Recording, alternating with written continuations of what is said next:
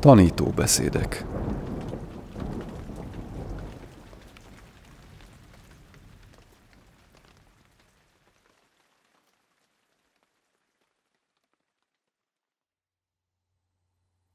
Tisztelt hallgatók!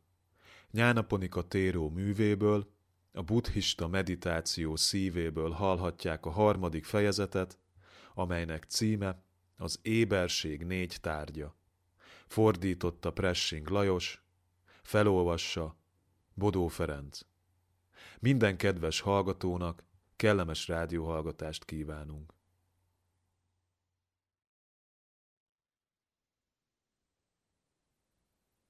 Első rész, harmadik fejezet. Az éberség négy tárgya. A test, az érzet, a tudatállapot, a tudattartalmak. A tökéletes éberség tárgyai az egész embert felölelik, annak teljes tapasztalási tartományával együtt. A testtől és annak működéseitől egészen az érzésekig, illetve az észlelési és gondolkodási folyamatokig és az azok tartalmát képező jelenségekig terjednek. A tökéletes éberség tájköre az embernek nevezett összetett lény legprimitívebb és legmagasabb aspektusait egyaránt magában foglalja. Az állatokkal közös funkcióitól, a táplálkozástól és kiválasztástól kezdve egészen a megvilágosodási tényezők magasztos csúcsaig. Itt megint csak e módszer két alapelvével találkozhatunk, a mindenre kiterjedő alapossággal, valamint a középút jelleggel, mely minden kizárólagosságot és egyoldalúságot kerülve a teljesség és összhang megvalósítására törekszik. Szellemi gyakorlatunk e módszer révén széles és szilárd alapot nyer, mivel a személyiség teljességére épül. Egy ilyen alapozás nélkül könnyen megtörténhet, hogy a személyiség figyelmen kívül hagyott, alábecsült, elhanyagolt vagy tudomásul nem vett rétegeiből hatalmas ellenerők gerjednek, amelyek komolyan károsítják, sőt, akár teljesen meg is semmisítik hosszas szellemi erőfeszítésünk eredményeit. Eljárásmódunk alapossága teszi a belső fejlődésünk útját oly biztossá, amit joggal elvárhatunk egy ilyen magasságok elérésére törekvő vállalkozásban. Számolnunk kell továbbá a különféle belső konfliktusokkal is, amelyek oly sok energiát emésztenek fel, s oly sok vereség okai a szellemi küzdelemben, például a készen álló szellem és a gyenge hús, vagy az érzelmek és az értelem konfliktusával. E konfliktusok is jelentősen csökkenthetők, vagy enyhíthetők, ha egyforma figyelmet szentelünk az ilyen konfliktusok mindkét oldalának, s azokhoz egyaránt bölcs megértéssel közelítünk. Módszerünk pontosan a fejlődésnek ezt a kiegyensúlyozottságát biztosítja. Ami fölött uralmat kívánunk nyerni, vagy amit megkívánunk haladni, és át kívánunk alakítani, azt először meg kell ismernünk, és meg kell értenünk. Ezért elengedhetetlen, hogy e módszer követője az éberség buddha beszédében említett mind a négy tárgyát, vagy szemlélődését gyakorolja, valahányszor azok a napi tapasztalása körébe kerülnek. Bár a rendszeres meditációs gyakorlás amint azt később látni fogjuk, a testre irányuló szemlélődés néhány kiválasztott témájára összpontosul, eközben azért elegendő alkalom adódik arra, hogy az éberség egyéb tárgyai is a figyelem gyújtópontjába kerüljenek, s ilyenkor azokat is teljes figyelmünkben kell részesíteni.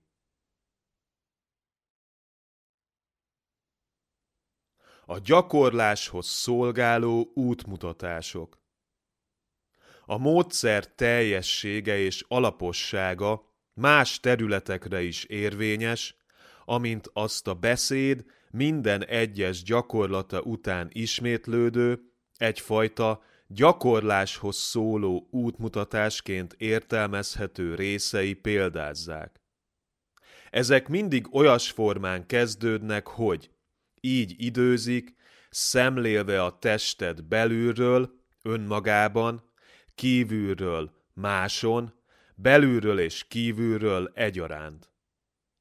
Az útmutatás első része értelmében minden gyakorlatot először önmagunkra kell alkalmaznunk, majd másokra, akár általános értelemben, akár egy meghatározott személy vonatkozásában, aki éppen a megfigyelésünk körébe esik, végül pedig mindkettőre.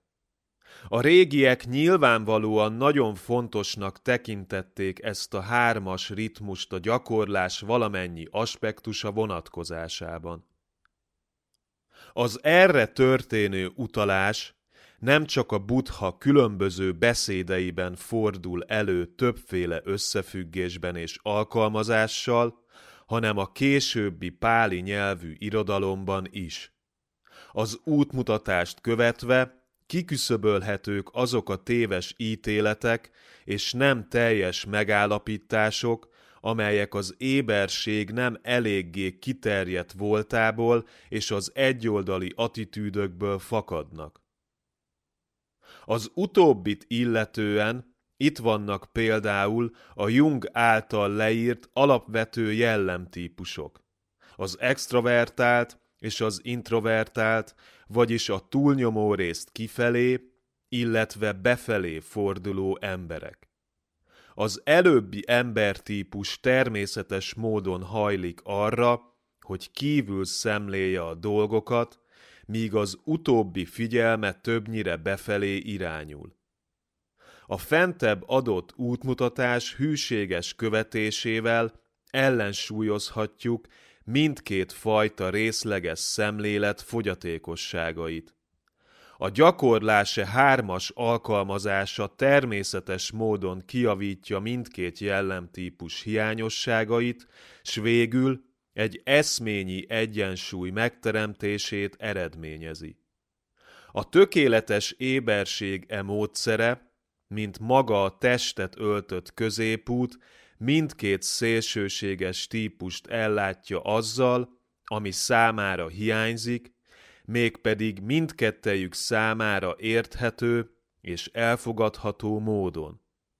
E rövid magyarázatban azonban nincs alkalmunk még jobban behatolni ennek részleteibe.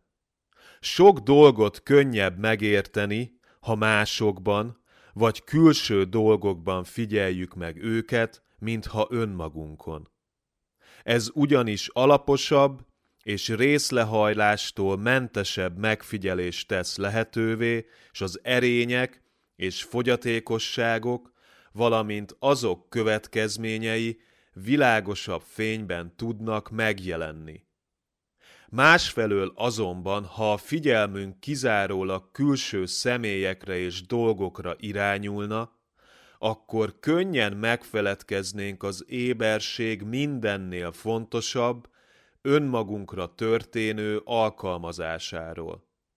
Ez például a mulandósággal kapcsolatos elmélkedésekben öntudatlanul is igen könnyen megtörténhet.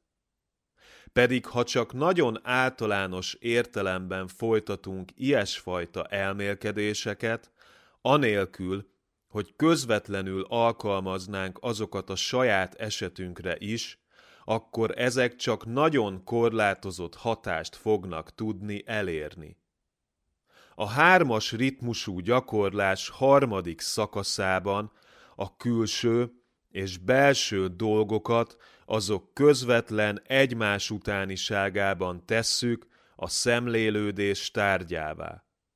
Összehasonlítván őket, igen sokat tanulhatunk a rajtuk megfigyelt hasonlóságokból és különbségekből.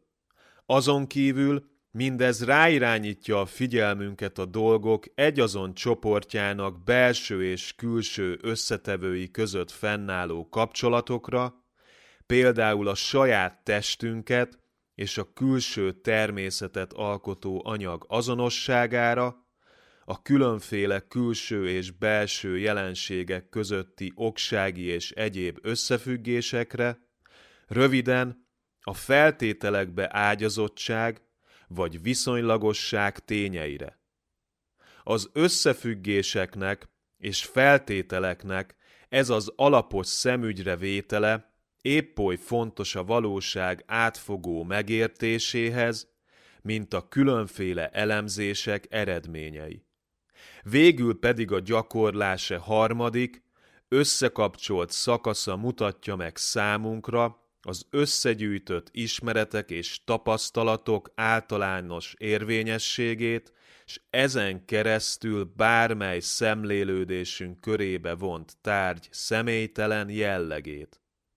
Ez fog fokozatosan elvezetni bennünket odáig, amikor a külső és belső, vagyis önmagunkhoz és másokhoz tartozó dolgokat egyaránt megjelenésük pillanatától fogva személytelen folyamatokként tudjuk szemlélni.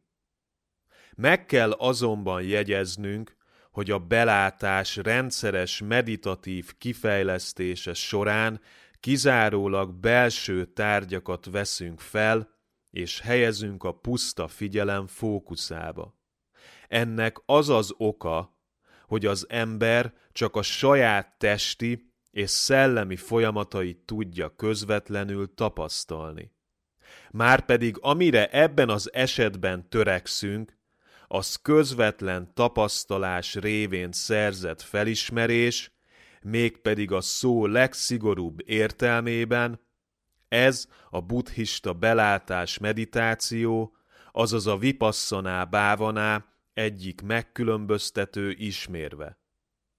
A következtetést, elmélkedést és hasonlókat a gyakorlás kezdetén teljesen ki kell zárni, és ezek később is csupán korlátozott szerephez juthatnak egyfajta közjátékként, amikor például a jelen tényeinek meditatív megfigyeléséből következtetéseket vonunk le az ugyanolyan fajta múltbéli és jövőbeli események vonatkozásában.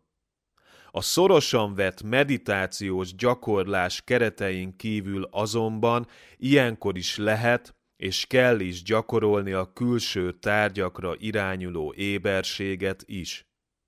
A külső tárgyak, például más emberek testi és szellemi tevékenysége, vagy közvetlen érzékszervi megismerés, vagy következtetés útján hozzáférhetőek a számunkra. Ezek szemlélése különböző jelleget ölthet az egyes gyakorlatok, sajátos részleteinek megfelelően, s a fontosságuk is igen különböző lehet. E témát azonban itt csak érinthetjük anélkül, hogy részletekbe bocsátkoznánk.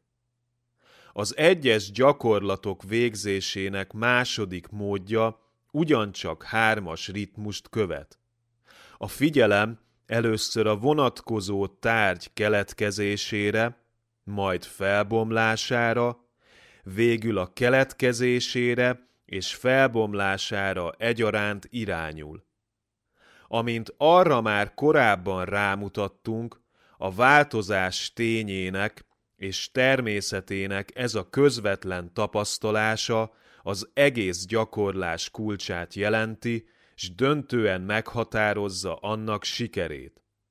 Ez szakasz minden ismétlődő előfordulása alkalmával érdemes fellapozni a beszédhez írott kommentárt. A kommentár nem a változás tényeinek és természetének tényleges meditatív megfigyelésével foglalkozik, hiszen ehhez nem magyarázatra, hanem szorgalmas gyakorlásra van szükség. Ehelyett inkább azt világítja meg, hogy hogyan hasznosíthatók-e meditációból merített megfigyelések az elemző elmélkedésben, s hogyan érthető meg azok mélyebb jelentősége a damma tágabb összefüggésében. Ezen kívül még azt a tényt is érdemes itt megemlíteni, hogy a keletkezésnek és felbomlásnak ez a szemlélete az elmélkedésbe áttemelve előnyösen használható bizonyos spekulatív elméletek elkerülésére, illetve cáfolására. A buddha tanítása szerint a megsemmisülésben való hittel, bölcseleti nihilizmus, materializmus, a keletkezés tényét, az örökké valóságban való hittel, teizmus, panteizmus, naív realizmus, pedig a felbomlás tényét lehet szembeállítani. A tárgyalt szövegrész fennmaradó része a fentebb említett kétféle, a dolgokat belsőként, illetve keletkezésük szerint szemlélő gyakorlás eredményeire kíván utalni. Test van, érzések vannak, de nincs külön én, nincs benne rejlő személyiség vagy lélek.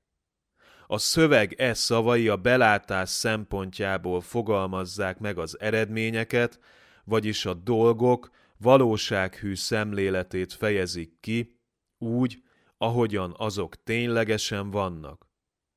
A továbbiakban ezt olvashatjuk. Függetlenül létezik, semmihez sem kötődve. Ez az eloldódás attitűdjét fejezi ki, ami az előbbiek eredménye. Az ismétlődő szövegrész e záró megállapítása a kommentár megfogalmazásában a gyakorlás eredményeképpen bekövetkező felszabadulást fejezi ki az ember két függősége vagy kötődése alól. A hibás nézetek és a mohó vágy rabságából, vagyis értelmi és irracionális, elméleti és gyakorlati kötelékeiből. A fentebb áttekintett szövegrész nagyon jól példázza a tökéletes megvilágosodás forrásából származó kijelentések különleges minőségét. E kijelentések páratlanul teljesek és véglegesek, mind az értelmüket, mind a kifejezés módjukat tekintve, és ezáltal mély meggyőződést képesek közvetíteni mindazok számára, akik egy kicsit is méltányolni tudják ezt a minőséget. E beszédek lényegi természetéhez tartozik, hogy bennük az igényesség egyszerűséggel társul, és ennek következtében a megértés bármely szintjén kielégítőnek mutatkoznak. A tudatra gyakorolt hatásuk pedig egyszerre megnyugtató és izgató. Megnyugtató, mert csillapítják a kétségeket és konfliktusokat, és azzal a mély megelégedettséggel töltik el olvasójukat, mint amiről beszéltünk. És a mélységük, vagy másképpen fogalmazva, a látóterük kiterjedtsége révén ugyanakkor izgatóak is. Itt pusztán csak jelezni tudtuk a mestere látszólag egyszerű szavainak messzire és mélyreható jelentőségét. Aki ezek útmutatása szerint gyakorol, és a tapasztalatairól bölcsen elmélkedik, az ennél sokkal többet fog felfedezni róluk. A következőkben az egyes szemlélődésekkel és gyakorlatokkal foglalkozunk abban a sorrendben, ahogyan a beszédben szerepelnek.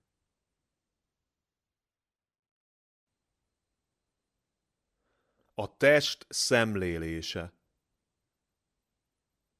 A légzés tudatosítása A test szemlélésével foglalkozó szövegrész a belégzés és kilégzés tudatosításával, azaz az ánápán a szatival kezdődik. Itt azonban ez kifejezetten éberség gyakorlatot jelent, s nem olyasfajta légzőgyakorlatot, mint amilyenek a hindu jóga pránajámái. A buddhista módszer szerint végzett gyakorlás nem tartalmaz lélegzett visszatartást, sem a légzés folyamatába történő bármilyen beavatkozást. Egyszerűen csak nyugodtan, puszta figyelemmel követjük annak természetes áramlását, szilárd és kézben tartott, mégis könnyed, lebegő figyelemmel, mentesen minden merevségtől és erőlködéstől. Tudatosítjuk magunkban a légzés hosszabb vagy rövidebb terjedelmét, azonban nem igyekszünk azt szándékosan befolyásolni. A rendszeres gyakorlás eredményeképpen ennek ellenére magától végbe megy a légzés egyfajta elnyugvása, kiegyensúlyozódása és elmélyülése. A légzés ritmusának elnyugvása és elmélyülése pedig megnyugtatólag és elmélyítőleg hat az egész életritmusunkra. Ilyen módon a légzés tudatosítása a testi-lelki egészség fontos tényezőjévé válhat, bár mindez a gyakorlásnak csupán mellékterméke. A légzés mindig velünk van. Így a napi foglalatosságaink minden szabad vagy üres percében ráirányíthatjuk, s rá is kell, hogy irányítsuk a figyelmünket, még akkor is, ha nem vagyunk képesek ezt azzal a magasfokú összpontosítással végezni, mint ami a tulajdonképpeni gyakorláshoz szükséges. A tudatnak a légzés testre történő irányítása, még ha az csak ilyen rövid és esetleges időszakokra korlátozódik is, a jó közérzet, megelégedett boldogság és rendíthetetlen nyugalom egyre észrevehetőbb érzésével ajándékoz meg bennünket. Az ismételt gyakorlás eredményeképpen pedig egyre jobban kifejlődik-e boldog tudatállapot, miközben a figyelmünk is egyre élesebbé és természetesebbé válik. Ha néhány tudatos, mély és nyugodt lélegzetet iktatunk be valamely folyamatos tevékenységünk megkezdése elé, ennek is nagyon jótékony hatását fogjuk tapasztalni mind önmagunkra, mind a tevékenységünkre nézve. Amennyiben sikerül ezt a gyakorlatot szokásunká tennünk, valahányszor fontos döntés előtt állunk, felelős kijelentéseket kell tennünk, izgatott személlyel kell beszélnünk, sok elhamarkodott cselekvéstől és beszédtől fogjuk magunkat megóvni, s a kritikus helyzetekben is meg fogjuk tudni őrizni a tudatunk egyensúlyát és hatékonyságát. Ha zavaró benyomásoktól, az üres társasági fecsegéstől, vagy bármely más kellemetlenségtől kívánjuk távol tartani magunkat, Egyszerűen a légzésünk figyelésével könnyen és mások számára észrevétlenül visszahúzódhatunk magunkba. Mindez csupán néhány példa arra, hogy a légzés tudatosításának még az ilyen esetleges, az élet mindennapi vesződtségei közepette történő alkalmazása is milyen jótékony eredményekkel járhat. Az ilyen esetek meggyőzően mutatják, mennyire hatékony módszer a légzés tudatosítása a testi-lelki ingerültség és nyugtalanság csillapítására, akár hétköznapi, akár magasabb célok érdekében. Ezen kívül egyszerű utat jelent a koncentráció és a meditáció kezdeti szintjeinek az eléréséhez, amit akár más gyakorlatok előkészítéseként, akár önmagában is alkalmazhatunk. Elérhetőek azonban egy gyakorlat segítségével a koncentráció magasabb fokozatai, sőt még a meditációs elmélyedésekben, azaz dzsánákban megvalósuló teljes szellemi egyesítettség is, s ezen a szinten a légzés tudatosítása már korán sem egy egyszerű kis módszer, hanem az alkalmazásra legérdemesebbek egyike. Aki eljut a gyakorlása magas szintjére, annak számára elérhetővé válik a négy meditációs elmélyedés, sőt még egyes, ezeken túlfekvő szellemi állapotokat is megvalósíthat. A gyakorlása fejlett szintjéről a buddhista hagyomány így vélekedik. A különféle meditációs témák között az első helyen a légzés tudatosítása áll. Az összes buthák, pacséka buthák és szent tanítványok számára ez szolgált a cél elérésének alapjául, mint ahogy az itt és mostban való jólétüket is ez alapozta meg. A légzés a tudatos és az önkéntelen testi működések határvonalán helyezkedik el, és ezáltal jó kiindulási lehetőséget jelent a test feletti tudatos ellenőrzés körének a kiterjesztéséhez.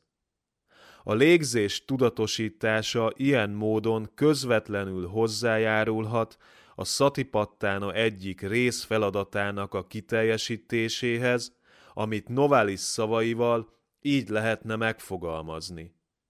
Az ember váljon önmaga tökéletes eszközévé. Bár a hagyomány a légzés tudatosítását elsősorban az elnyugvás meditáció, azaz a szamata bávaná egyik tárgyának tekinti, és azt a meditációs elmélyedések, azaz dzsánák létrehozásához ajánlja, e módszer a belátás kifejlesztéséhez, azaz a vipasszana bávanához is felhasználható. Utóbbira az ad alkalmat, hogy a puszta figyelem tárgyává tett légzésen nagyon jól megfigyelhető a mulandóság óceánjának hullámzása, az állandó keletkezés és felbomlás. A légzés tudatosítása hozzájárul a test valódi természetének általános megértéséhez is. Hasonlóan ahhoz, ahogyan az ősi misztikus gondolkodás a lélegzetet magával az életerővel azonosította, a buddhista hagyomány a légzést a testi működések képviselőjeként kezeli. A lélegzet nyilvánvaló tűnékenységében a test mulandóságát ismerhetjük fel. A rövid, nehéz vagy elfulladó légzésben illetve a légzőszervi elégtelenségekben a testhez kapcsolódó szenvedésnek ébredhetünk a tudatára. A mozgékony szél elem megnyilvánulásaként tekintett légzés a testet, mint személytelen folyamatok működését mutatja be, nyilvánvalóvá téve, hogy a testben nincs semmiféle szubstancia. Végül a légzés függése bizonyos szervek hatékony működésétől, illetve másfelől az élő szervezet függése a légzéstől a test kondicionált természetét világítják meg. A légzés tudatosítása ilyen módon hozzásegít bennünket a test igazi megértéséhez, s ahhoz, hogy a e megértésünk eredményeképpen el tudjunk attól szakadni. A testtartás tudatosítása. Egy gyakorlat általános, mindennapi életünk során történő alkalmazásának elsősorban az a célja, hogy fokozza a pillanatnyi testi viselkedésünk tudatosságát, járás, állás, ülés vagy nyugalomba helyezkedés közben.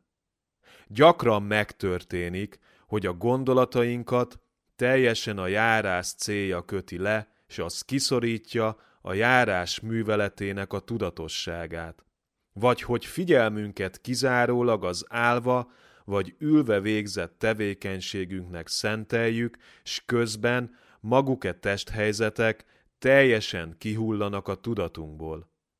Bár a hétköznapi életben nem lehetséges, s nem is volna kívánatos, hogy állandóan teljesen tudatában legyünk a testtartásunknak, az ébersége fajtájának gyakorlása mégis sokféle gyakorlati szempontból hasznosnak bizonyulhat. Ha az ember figyelmét a test helyzetére irányítja, járás közben ezzel visszafoghatja ideges sietségét, az egyéb testhelyzetekben pedig elkerülheti, vagy kiavíthatja testtartásának káros és szükségtelen torzulásait, s ezzel elejét veheti azon tartási fogyatékosságok kialakulásának, amelyekkel egyre többet kell az orvostudománynak foglalkozni a gyermekeknél és felnőtteknél egyaránt.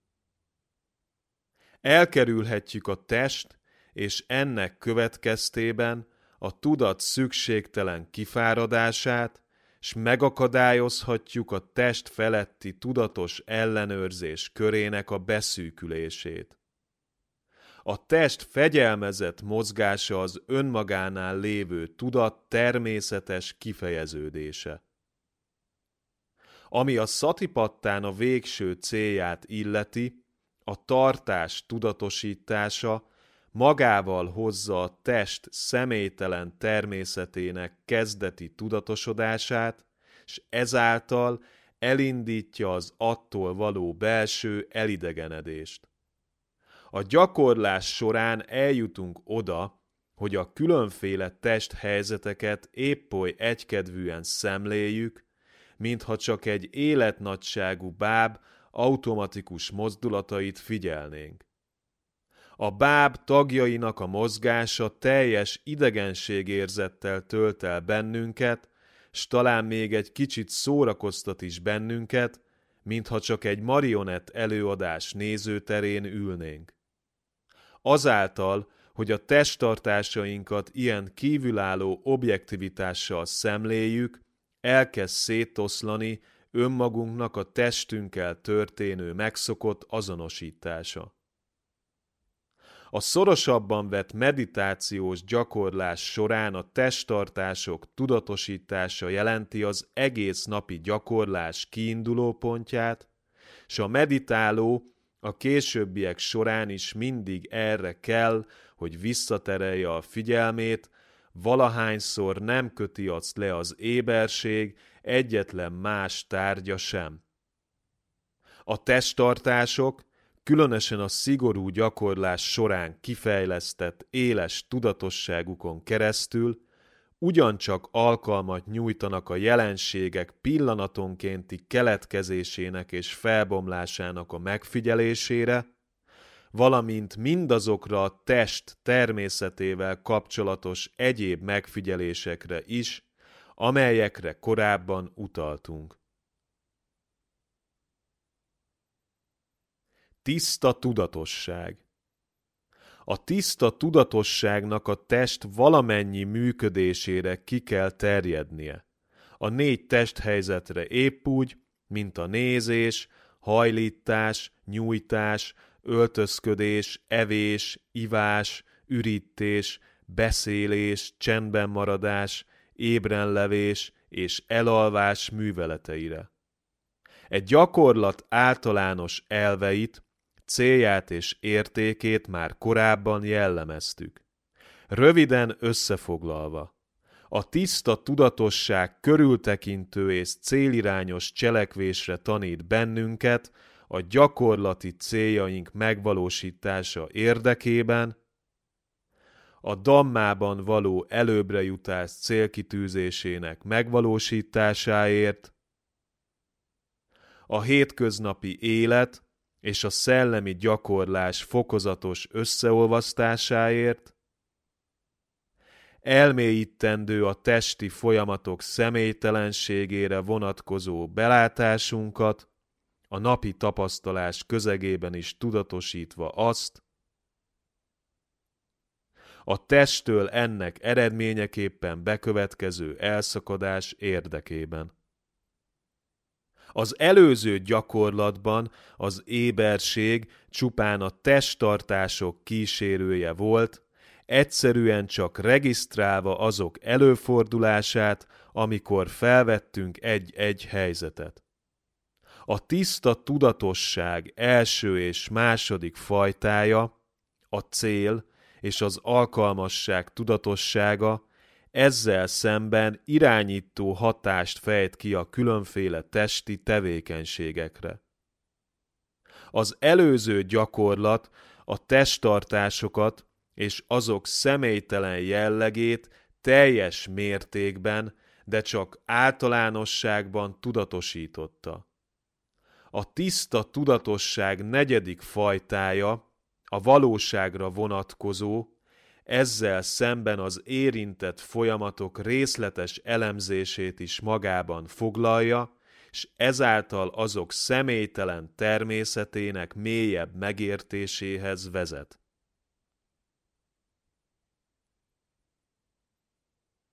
A test részei Ez a meditáció, mint egy szikéhez hasonlóan megnyitja a testünket takaró bőrfelületet, s láthatóvá teszi mindazt, ami mögötte rejlik.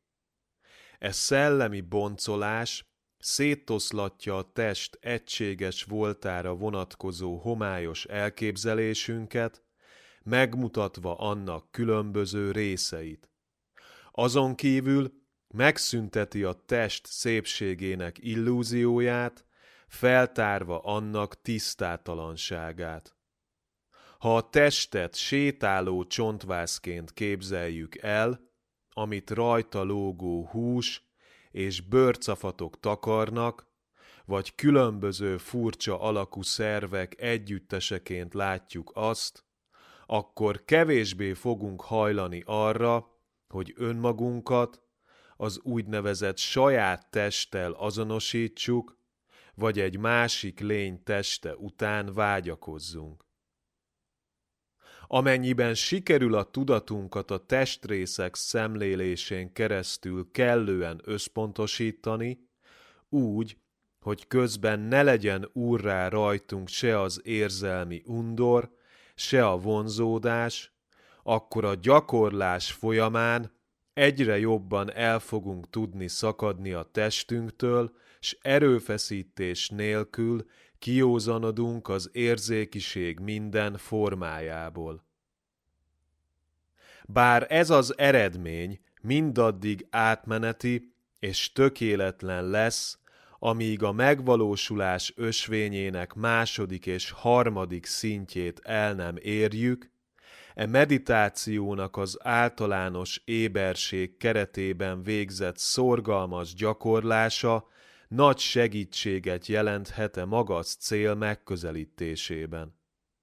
Ha valaki elérte, hogy e szemléletmódot könnyen és gyorsan fel tudja kelteni, az a gyakorlati életben is a javára fog válni, például, ha a saját testhez való erős és szorongató kötődéssel kell megküzdenie, súlyos betegség vagy veszély esetén, vagy ha érzéki kísértéseknek kíván ellenállni.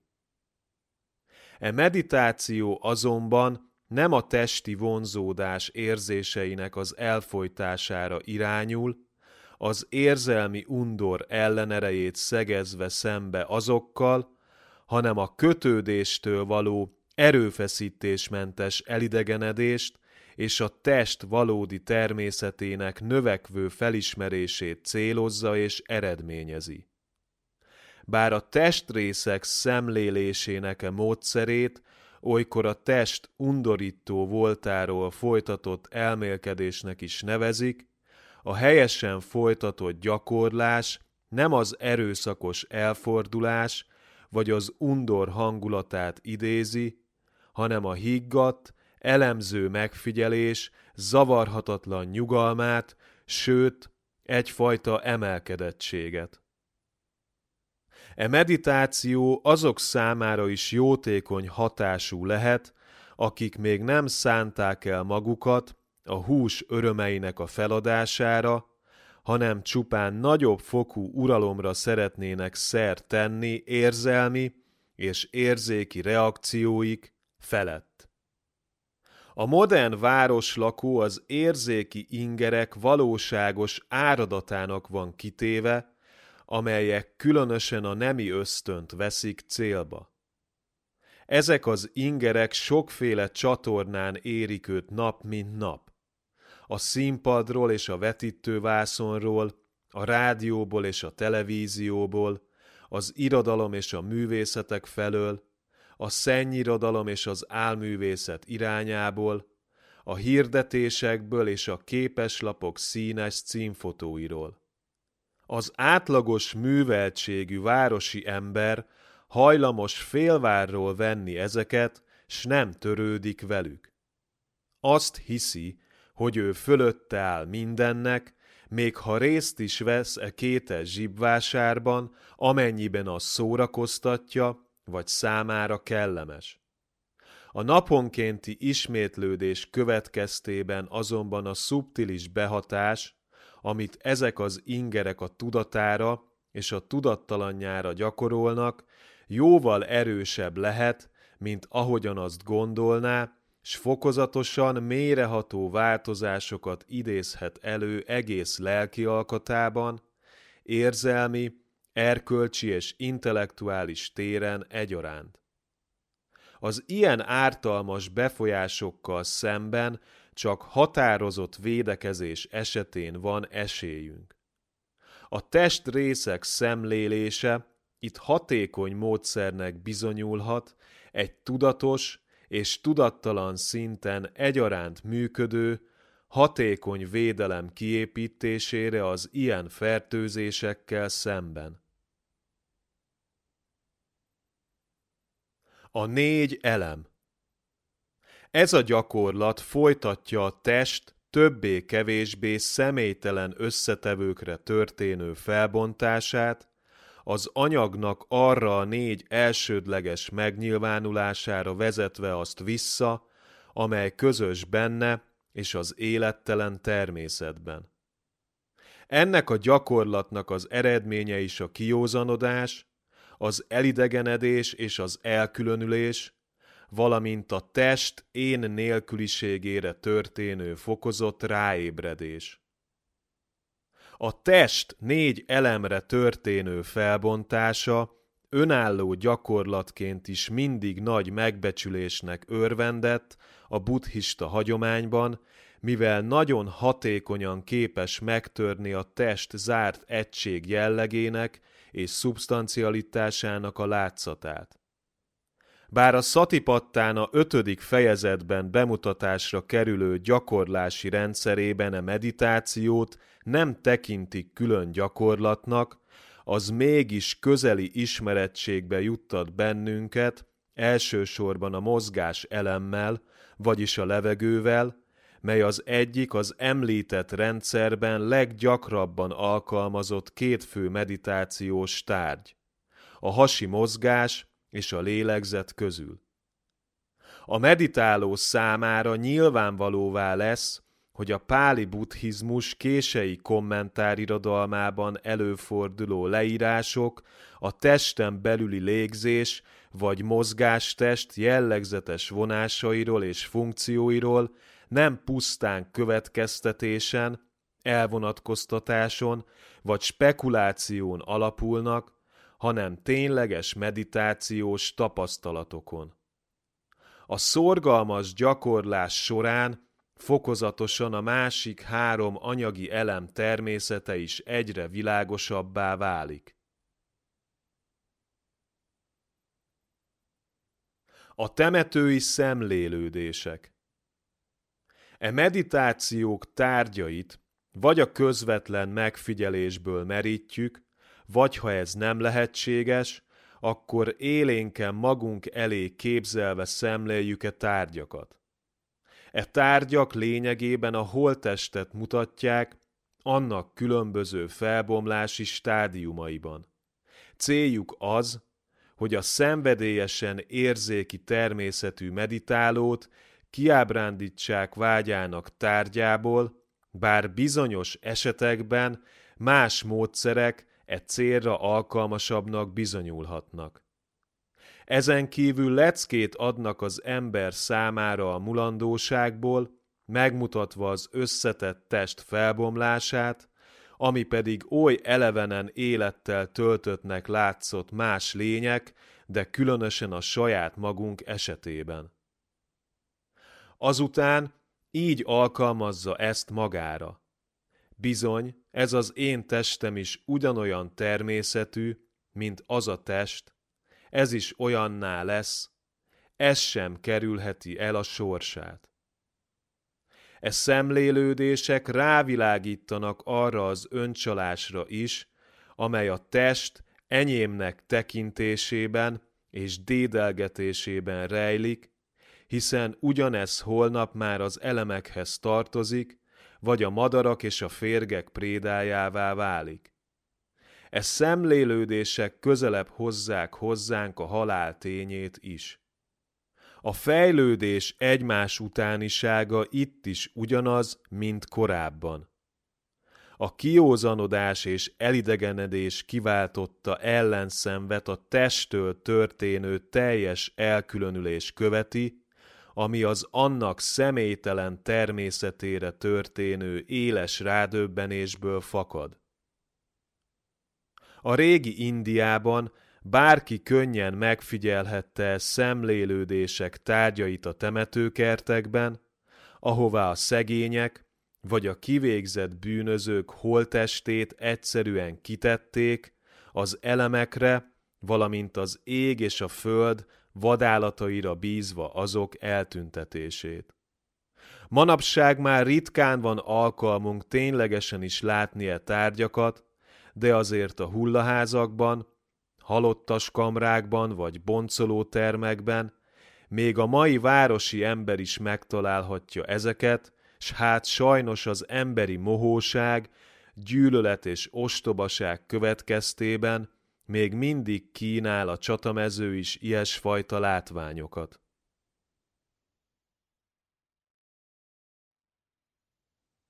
Záró megjegyzések a test szemlélésével kapcsolatban.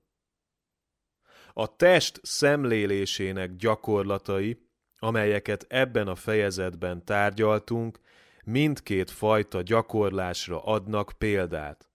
Részben a puszta figyelem, részben pedig a tiszta tudatosság gyakorlásának a körébe sorolhatók. Valamennyi ismertetett gyakorlat közös vonása volt, hogy a testtel kapcsolatos elkülönüléshez vezetnek, ami a test valódi természetének a megfigyeléséből és az igazi megértéséből bontakozik ki. Az elkülönülés tárgyai vonatkozásában uralmat és szabadságot is biztosít. Ez a test esetében is így van. Nincs szükség a test gyötrésére ahhoz, hogy biztosítsuk a tudat afölötti uralmát. Az éberség és tiszta tudatosság egyszerű, realista és kényszermentes útja az önuralomhoz és a szabadsághoz vezető olyan középút, amely egyaránt fölötte áll az önkínzás és az érzékiség szélsőségeinek. Követve ezt a szenvedés és a gyász megszüntetéséhez vezető egyetlen utat, az ösvényen haladó vándor teste könnyűvé és engedelmessé válik. S még ha a testet fájdalmak és betegségek lepnék is el, a tudat higgadt derűjét mindez már nem fogja érinteni. Az érzetek szemlélése A páli védaná kifejezés amit itt érzetnek fordítottunk, egyszerűen csak a testi vagy lelki eredetű kellemes, kellemetlen és közömbös érzetek jelölésére szolgál. Az angol nyelvben megszokott feeling fordítás jelentés tartományától eltérően azonban nem használatos e szó az érzelem értelmében is, mely utóbbi sokkal összetettebb lelki tényező. A fenti értelemben vett érzet a bármely érzéki benyomásunkra adott első reakciót jelenti, s ezért különleges figyelemre tarthat számot mindazok részéről, akik a tudat ellenőrzésére törekszenek. A függő keletkezés képlete, amelyen keresztül a buddha bemutatja ennek az egész szenvedés tömegnek a kondicionált keletkezését, az érzéki benyomást tünteti fel az érzet fő feltételeként, miközben az érzet a maga részéről a mohó vágynak, s következményesen a még ennél is erőteljesebb tapadásnak a potenciális feltétele. Az érzet tehát az egyik kritikus pont a szenvedés kondicionált keletkezésében, mivel ez az a pont, ahol az érzésből különféle szenvedélyes érzelmek gerjedhetnek, s ezért itt lehet arra is esélyünk, hogy megtörjük ezt az ostoba láncolatot. Ha képesek volnánk az érzéki benyomás keletkezését követően azonnal megállni, s az ebben a szakaszban felmerülő érzetet megnyilvánulásának már a legelső fázisában a puszta figyelem tárgyává tenni, akkor ezzel elejét vehetnénk annak, hogy az érzetből mohó vágyak és egyéb szenvedélyek bontakozzanak ki. Ebben az esetben az érzet kimerül a kellemes, kellemetlen vagy közömbös puszta megállapításában, s elég idő marad a tiszta tudatosság számára, hogy közbelépjen és döntsön a felveendő attitűd vagy az esetleges cselekvés kérdésében. Ezen kívül, ha a puszta figyelem segítségével felismerjük az érzetek keletkezésének a kondicionáltságát, valamint azok fokozatos elenyészését és új érzetekkel való felváltódását, akkor a saját tapasztalatunk alapján ismerhetjük föl, mennyire szükségtelen, hogy szenvedélyes reakciókba sodródjunk, amelyek csak a szenvedések új láncolatát indítanák el. Az érzetnek ez a lelki történésekben betöltött döntő szerepe teszi érthetővé, hogy miért foglal el az érzetek szemlélése a buddhista szentírásban hasonlóan fontos helyet a tudat vonatkozásában, mint amilyet a négy anyagi elemről folytatott elmélkedés játszik a testtel kapcsolatban. A szatipattán a meditáció módszeres gyakorlásánál is, amint a gyakorló eljut arra a szintre, hogy az éberség testi tárgyaival kapcsolatban immár simán képes haladni, a meditációs mester azt tanácsolja, hogy fordítson figyelmet a gyakorlás során és az azzal kapcsolatban jelentkező elégedettség és elégedetlenség érzésekre. Aki tanító nélkül gyakorol, annak is célszerű ugyanígy eljárnia, ha már úgy látja, hogy jól rajta tudja tartani figyelmét az alapvető testi tárgyakon. Ezek az elégedettségi és elégedetlenségi érzések természetesen meglehetősen összetett tudatállapotok, s a fenti meghatározás értelmében nem tiszta érzetek. Ha azonban puszta figyelemmel fordulunk feléjük, akkor ez megfosztja őket érzelmi összetevőiktől és énes vonatkoztatásuktól, egyszerűen csak kellemes vagy kellemetlen érzékelésekként fognak megjelenni, s így nem lesznek képesek többé a meditálót a túlzott mámor vagy az elkedvetlenedés állapotába sodorni, ami csupán eltérítené őt a haladás útjáról. Az úgynevezett érzelmi beállítottságú embereket a valóság érzetaspektusának indokolatlan túlhangsúlyozása jellemzi. Az ilyen emberek ismételten és szenvedélyesen kérődzenek a tapasztalatai kellemes és kellemetlen vonásain, s ezáltal felnagyítják azokat. Az ilyesmi gyakran a helyzetekről alkotott szélsőséges nézetekhez és eltúlzott reakciókhoz vezet, legyen az elragadtatás vagy lehangoltság, túlértékelés vagy alábecsülés. Azonban még a kimondottan érzelmi típusoktól eltekintve is, ha egyszerűen csak nem tartja valaki ellenőrzése alatt az érzeteit, amint az átlagember esetében ez a helyzet, akkor ez önmagában is hajlamossá teszi az embert a túlzásokra, az ebből fakadó összes csalódással és kielégületlenséggel együtt. Mi gyakran halljuk, ez vagy az az én egyetlen boldogságom, vagy ez vagy az a halálomat jelentené. Az éberség a maga halk hangján azonban csak ennyit mond. Ez csupán egy kellemes érzet, sok másikhoz hasonlóan, és semmi több. Vagy ez csupán egy kellemetlen érzet, sok másikhoz hasonlóan, és semmi több. Az ilyen attitűd sokkal inkább hozzá tud járulni a belső kiegyensúlyozottsághoz és megelégedettséghez, amire oly nagy szükségünk van az élet viszontagságai közepette.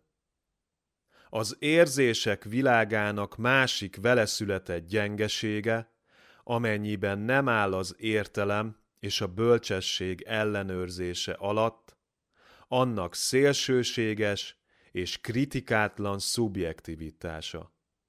Az ellenőrizetlen érzetek a legkevésbé sem kérdőjelezik meg azokat az értékeléseket, amelyeket oly nagyvonalúan aggatnak a különféle személyekre és dolgokra. Még csak azt sem veszik tudomásul, hogy ugyanezen dolgoknak teljesen más értékelése is lehetséges. Könnyen figyelmen kívül hagyják, vagy sértik mások érzéseit, vagyis mások érzelmi értékeit, s mindez csupán az oly mérhetetlenül naív önközpontúságuk miatt. Ebben az esetben is a tökéletes éberség jelentheti a gyógymódot, kiterjesztve az elfogulatlan megfigyelést mások érzéseire is, amelyeket azután összehasonlíthatunk a sajátjainkkal, a beszédben foglalt, gyakorlási útmutatásoknak megfelelően. Az érzések szemlélésének a szövege a beszéd megfogalmazásában először egyszerűen csak megjelöli az éppen felmerült érzet általános minőségét, mint kellemest, kellemetlent vagy közömböst. Majd megismétlődik ugyanez a kijelentés, az érzetek három fajtáját ezúttal a világi vagy magasztosabb jellegükre vonatkozó minősítéssel kombinálva.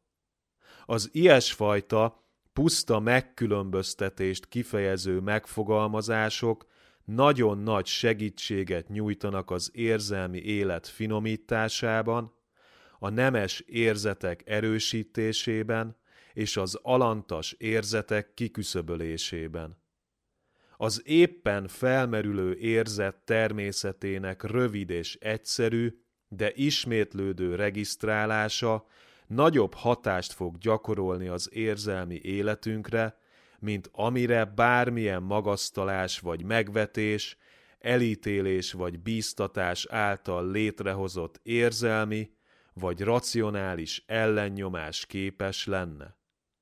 A tapasztalat azt mutatja, hogy az érzelmi beállítottságú emberek is kevésbé fogékonyak mások érveire vagy érzelmi reakcióira, mint az egyszerű, rövid és határozott, ismétlődő szuggesztív kijelentésekre, melyek esetében főleg a belső meggyőződés ereje és magabiztossága tesz rájuk benyomást.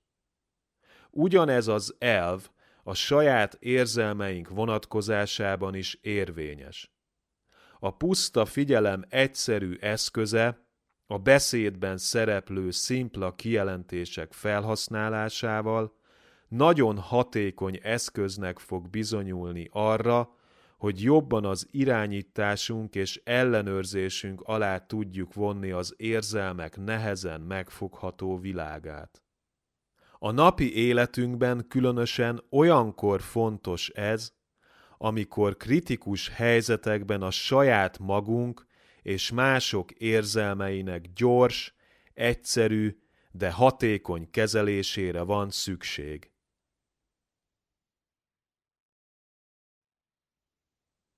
A tudatállapotok szemlélése Ebben a gyakorlatban is magát a tudatot helyezzük a puszta figyelem tükre elé. A megfigyelés tárgya ebben az esetben a tudat, vagy tudatosság általános állapota, illetve szintje az adott pillanatban.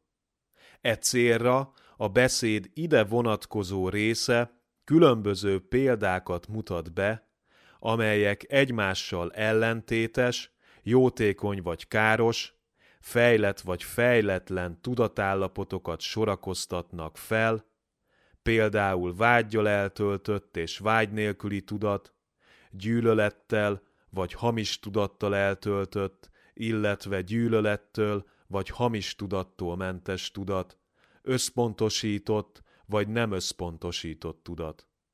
Ez alól csak a beszűkült és a szétszór tudat említése jelent kivételt, ahol két egyformán káros, bár természetükben ellentétes tudatállapot kerül szembeállításra. A tudat általános képzése szempontjából a tudatállapotok szemlélésének fő haszna abban rejlik, hogy egy gyakorlat az önvizsgálat igen hatékony módszere, amely egyre nagyobb önismerethez juttat bennünket.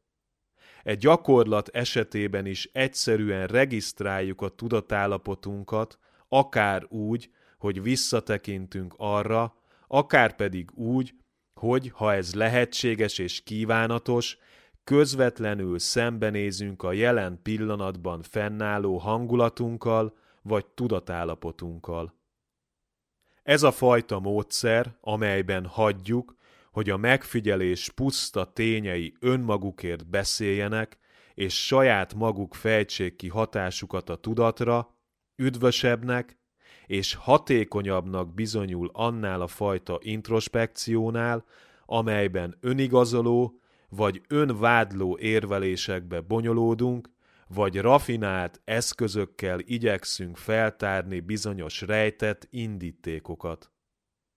Az önvizsgálat utóbb említett módjai a különféle embertípusok esetében akár súlyos fogyatékosságokat vagy akadályokat is előidézhetnek a jellemfejlődésben, bár ez nem szükségszerű. Egyesek görcsösen önmagukra figyelővé válnak, elbizonytalanodnak magukban, képtelenné válnak az egészségesen spontán viselkedésre és reakciókra, másokban e módszerek állandó belső konfliktusokat, kisebbségi és bűntudati érzéseket eredményeznek, bár vannak, akik ezt élvezik. Megint mások elhitetik magukkal, hogy sikeres az önigazolásuk, s teljesen a saját önhitségükbe burkolóznak. S csak nem mindegyikük belecsúszik azok önelégültségébe és öntetszelgésébe, akik azzal dicsekszenek, hogy ők az introspekció szellemi ösvényét járják. A puszta tudomásul vétel tiszta és tolakodástól mentes módszere teljesen kiküszöböli, vagy legalábbis nagy mértékben csökkenti az ilyesfajta kockázatokat, s ha rendszeresen alkalmazzuk, akkor könnyen a tudat természetes működésmódjává válik, minden mesterkéltségtől vagy önközpontú vonatkoztatástól mentesen. Az ilyesfajta önvizsgálat becsületessé tesz bennünket önmagunkkal szemben, ami a belső fejlődéshez és a lelki egészséghez egyaránt elengedhetetlen.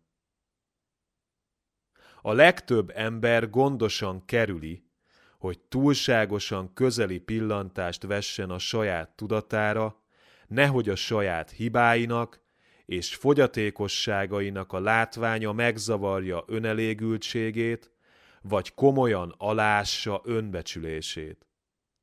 Ha pedig olykor mégsem tud kitérni az elől, hogy ne szembesüljön a hibáival, igyekszik oly gyorsan, ahogyan csak lehet, kimagyarázni a kellemetlen igazságot. Ezzel az attitűddel azonban nem fogja tudni megakadályozni a nem kívánatos vonások újbóli megjelenését és megerősödését. Másfelől arra is szükség van, hogy az ember jó tulajdonságai is teljes figyelemben részesüljenek, amikor felbukkannak, különösen, ha még gyengék ez nagy mértékben ösztönözni fogja fejlődésüket. Gyakori mulasztásunk, hogy a jó tulajdonságainkra sem fordítunk különösebb figyelmet, azokat sem tudatosítjuk kellőképpen. A tudatállapotok szemlélése mindkét fajta mulasztásunkat jóvá teszi. A módszeres meditációs gyakorlás során a tudatállapotok szemlélése segít felmérni a saját fejlődésünket, illetve kudarcainkat, például, hogy összpontosított-e a tudatunk vagy sem. Ezen kívül a szemlélődés során tett egyszerű megállapítások segítségünkre lesznek abban, hogy meg tudjunk birkózni a meditáció közben jelentkező elterelődésekkel és egyéb zavarokkal. Ha például méregbe gurulnánk valamilyen zavaró zaj miatt, akkor a haraggal eltöltött tudat puszta megállapítása gyakran önmagában is képes eloszlatni az ingerültség érzését, az érzelem nélküli önvizsgálat állapotával váltva fel az érzelmileg nyugtalan tudatállapotot. Az ilyen eljárás emellett eltereli a figyelmet az eredeti zavaró ingerről, a zajról, s a külső tárgyak felől a belsőkre irányítja át a tudatot. Ezen és még sok más példán láthatjuk, mennyi jótékony hatással járhat már magának a puszta figyelem egyszerű módszerének a bevetése is a különféle alkalmazási területeken.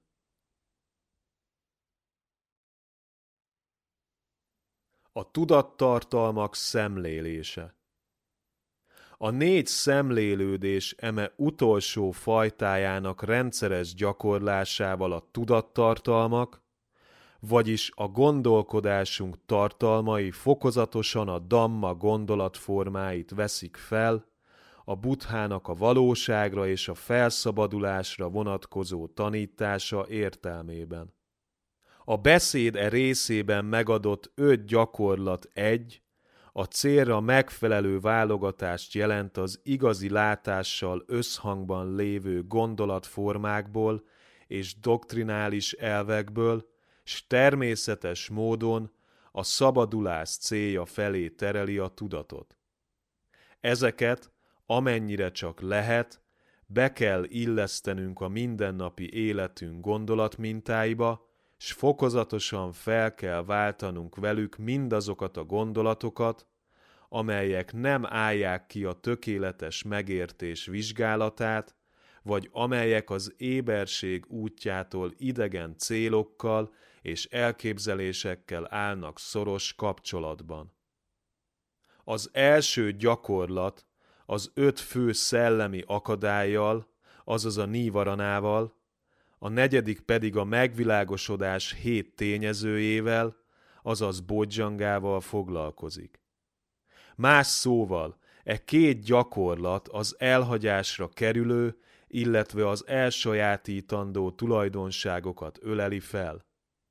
Ezen kívül a békjók, azaz szamjódzsanák címszó alatt a harmadik, a hat érzékelési alappal kapcsolatos gyakorlat is utal további leküzdendő tulajdonságokra. Az első és a negyedik gyakorlat első része egyaránt a puszta figyelem gyakorlása körébe tartozik. E bekezdések tartalma röviden a következő. Ha jelen van, vagy hiányzik a meditálóból valamelyik szellemi akadály, vagy megvilágosodási tényező, akkor egy ténynek teljesen a tudatában kell lennie. Ugyancsak a puszta figyelemhez tartozik a harmadik gyakorlat következő része. És világosan tudja, hogy mely békjók merülnek fele kettő, például a szem és a formák függvényében. Mindhárom fentebb említett szövegrész a tudat pillanatnyi állapotára vonatkozó puszta megállapítást fogalmaz meg, úgy, hogy ezek szigorúan véve a tudatállapotok szemlélése körébe tartoznának. Azért kerültek mégis erre a helyre, mert ezek jelentik a nélkülözhetetlen előkészületet mindhárom gyakorlat második részéhez. E második részben a tiszta tudatosság alapos és célirányos vizsgálati módszerének alkalmazására kerül sor az alábbi feladatok megoldásához. Hogyan kerülhetők el, küzdhetők le átmenetileg, és küszöbölhetők ki véglegesen a szóban forgó békjók és akadályok. Valamint hogyan hozhatók létre és fejleszthetők ki a megvilágosodási tényezők. E két feladat mindegyikéhez, a negatív és a pozitív értelmű feladathoz egyaránt elengedhetetlen, hogy bensőséges ismerettségbe kerüljünk azokkal a feltételekkel, amelyek a megfelelő tudatállapotok felmerülését illetve fel nem merülését előidézik. A beszéd ezeknek a feltételeknek a feltárását általánosságban említi ilyes formán. Világosan tudja, milyen módon kerül sor a még fel nem merült akadály, békjó, megvilágosodási tényező felmerülésére e tudati tényezők felmerülésének, illetve fel nem merülésének néhány alapvető feltételét a beszéd megfelelő bekezdéseihez írott lábjegyzetekben fogjuk megtalálni. Akit ennél részletesebben érdekel, az Buddhagószának a beszédhez írott kommentárjához fordulhat. Nem elég a feltételeket csupán elméletileg ismerni. Csak az akadályok és a megvilágosodási tényezők tényleges, önmagunkon történő megfigyelésével gyűjthetjük fokozatosan össze az összes nélkülözhetetlen információt azokról a külső és belső körülményekről, amelyek tulajdonságok felmerülését és fel nem merülését elősegítik, illetve akadályozzák. E körülmények a különböző egyének esetében eltérőek is lehetnek, s gyakran nem vagyunk teljesen a tudatában azoknak a tipikus helyzeteknek, amelyek különösen erősen provokálják e kedvező és kedvezőtlen tulajdonságok felmerülését vagy fel nem merülését az ezekkel történő figyelmes és ismételt megismerkedés segít elkerülni a kedvezőtlen helyzeteket, illetve előidézni a törekvéseink szempontjából kedvező helyzeteket. Ez jelentős támogatást jelent számunkra a fejlődés útján. E három gyakorlat, az első, a negyedik és a harmadik gyakorlat második szakasza a tudat megismerését és a tudat fejlesztését szolgálja. A második, a harmadik annak első szakaszában és az ötödik gyakorlat viszont, amelyek a tapadás öt osztályával, a hat érzékelési alappal és a négy nemes igazsággal foglalkoznak, magát a valóságot írják le annak teljes terjedelmében, mindegyik a maga sajátos módján, más-más szemszögből. E három gyakorlat teszi képessé a meditálót arra, hogy a hétköznapi tapasztalatait, amelyeket szokása szerint valamiféle, valójában nem létező, benne rejlő énre vonatkoztat, összhangba hozza a dolgok tényleges természetével, amiben nincs semmi maradandó és mozdulatlan, sem személyes, sem személytelen. A beszéd konvencionális formája, ami a ténylegesen létező személyiség hiedelmén alapul, ezen a ponton alakul át a damma végső, a tényekkel összhangban lévő megfogalmazási módjává. Ilyen módon az élet egyes tapasztalatait összefüggésbe hozhatjuk a dammával, mint egésszel, és a megfelelő módon elhelyezhetjük azokat a tan rendszerében.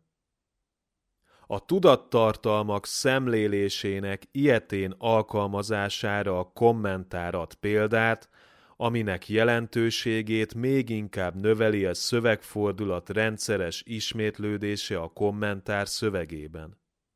A beszédben szereplő gyakorlatok részletes magyarázatát követően a kommentár mindig kapcsolatba hozza azokat a négy nemes igazsággal. Például Nos, a szenvedés igazsága a ki- és belégzést megragadó éberség. Az eredet igazsága a sóvár vágy, ami ezt az éberséget megelőzi és előidézi. E kettő elő nem fordulása jelenti a megszüntetés igazságát. Az igazság útja pedig a szenvedés megértésének, eredete elhagyásának és megszüntetése célul tűzésének nemes ösvénye. Ez nagyon világosan megmutatja a számunkra, hogyan lehet és kell felhasználni a tudattartalmak szemlélését a mindennapi életünkben, valahányszor a körülmények engedik, hogy éberen és figyelmesen szemügyre vegyünk valamilyen, akár apró, akár jelentős eseményt, mindig meg kell próbálnunk azt kapcsolatba hozni a négy nemes igazsággal. Ilyen módon egyre közelebb fogunk kerülni ahhoz az alapfeltételhez, hogy az életnek egyé kell válnia a szellemi gyakorlatunkkal, a gyakorlatunknak pedig eleven életté kell változnia. Ezáltal a hétköznapi tapasztalatok világa, amely oly beszédes a testi és szellemi megragadás és elutasítás dolgaiban, ám néma a felszabadító belátás nyelvén, képessé válik a damma örök hangjának egyre tagoltabb és képzetgazdagabb megszólaltatására. Az érzések, a tudatállapotok és a tudattartalmak szemlélése, amelyek mindegyike az ember szellemi oldalával foglalkozik, valamint a test szemlélése egyaránt a Damma középponti tanításában, az anattá vagy én nélküliség elvében fut össze. az éberség alapzatairól szóló egész tanítóbeszéd átfogó elméleti és gyakorlati útmutatásnak tekinthető, az anattá felszabadító igazságának a megvalósításához, amelynek két aspektusa az én nélküliség és a szubstanciától való mentesség. A szatipattána által nyújtott útmutatás nem csak ennek az igazságnak a mély és átfogó megértéséhez juttat el bennünket, hanem különféle gyakorlataink keresztül azt is lehetővé teszi, hogy a saját szemünkkel győződjünk meg annak érvényességéről. Ez annál is inkább fontos, mert csak az ilyen közvetlen látásnak van az életünket átalakító és az azon való túllépést megvalósító hatalma.